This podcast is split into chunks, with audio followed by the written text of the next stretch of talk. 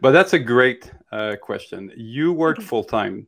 You run a YouTube channel, build a brand, and judging by your uh, social posts, get in some decent fitness time. I'd love to hear about your experience of the grind, your life philosophy, and how you manage to do all of that uh, of what you do, and still, and you're missing the end, and Oh, still what the hell? Oh, appear Oh. appear so happy and fresh. This is Ah, the that's very question. sweet. Uh, well, one thing that I've gotten as an insult sometimes is like, "Why are you always smiling?" And I'm like, "Well, okay." Uh, Well, why are you always so people- unhappy? so so it's part of like my personality ever since i was a toddler i guess but um yeah it all comes it, it boils down to really having a schedule like david and i were saying really understanding your body for example i know that at least right now my body is really open to work in the mornings but it's more it has more energy to work out in the mm-hmm. late evenings for some reason. I know not for everybody it's the same thing. For my mother it's like if i don't work out in the mornings It's not going to happen. has- yeah, Yeah. it's not going to happen. So understand your body and kind of build those things around it. Build your schedule around your productivity um, so what i do is i power work three hours in the morning non-distracting just like and then i work at my eight hour job. And then i come out and then i i make myself i try to give myself time for me. Just like after five it's me time and i try to disconnect like david was saying as well. And yeah if you have a family if you have hobbies just keep yourself busy in those things. I cannot tell you that i don't hustle. I hustle like a maniac. Like my family sometimes doesn't talk to me because i'm like all the time in the computer. It's true. It's true.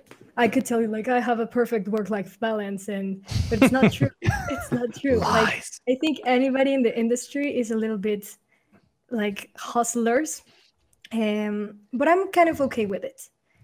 I i think nietzsche says if you have a strong enough why you can bear almost anyhow Hmm. that's one of my favorite quotes Did you just drop Nietzsche in our in our stream? Did that just happen? Th- Wow, we just we just went up to, we just went up in stock. Where our our our sif- our academia stock just went up somehow. I don't know what happened there. It's crazy. th- I think that Veronica just exploded right Yeah. now. It just disappeared. so, so That's I it. think I think the more we can have a goal in mind, visualize, guys. Really, sit down and visualize, not for the magic of the universe necessarily, but for the things that you want to accomplish. Give yourself goals and work every single day towards them. I think that's that's what keeps me going. And all of you guys who support me and are like, "Yo, you're doing a cool job." It's like, "Oh, thank you."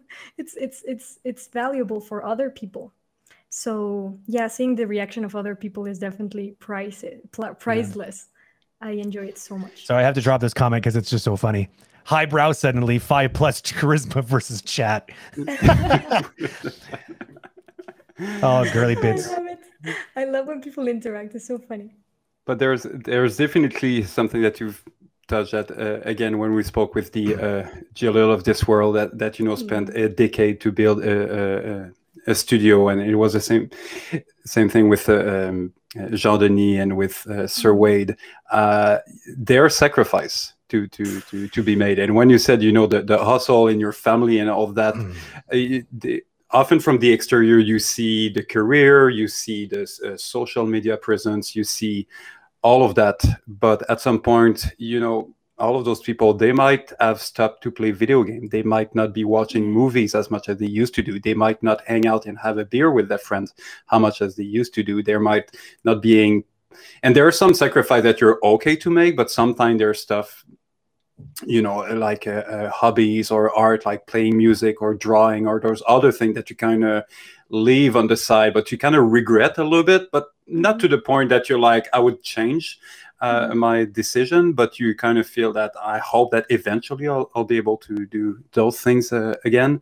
But that's definitely something when you mentioned the hustle it's to all this time that we're talking about especially if you make sure to sleep your eight hours uh, a day and do the training and all that it means that there's a lot of you know leisure or you know uh, hobbies that Yeah, you had to let go and, and to focus on on your craft Yeah, totally. Mhm. And if you find a strong enough goal, a goal that you really want to dedicate your life to. Like right now, my goal is to become a movie director.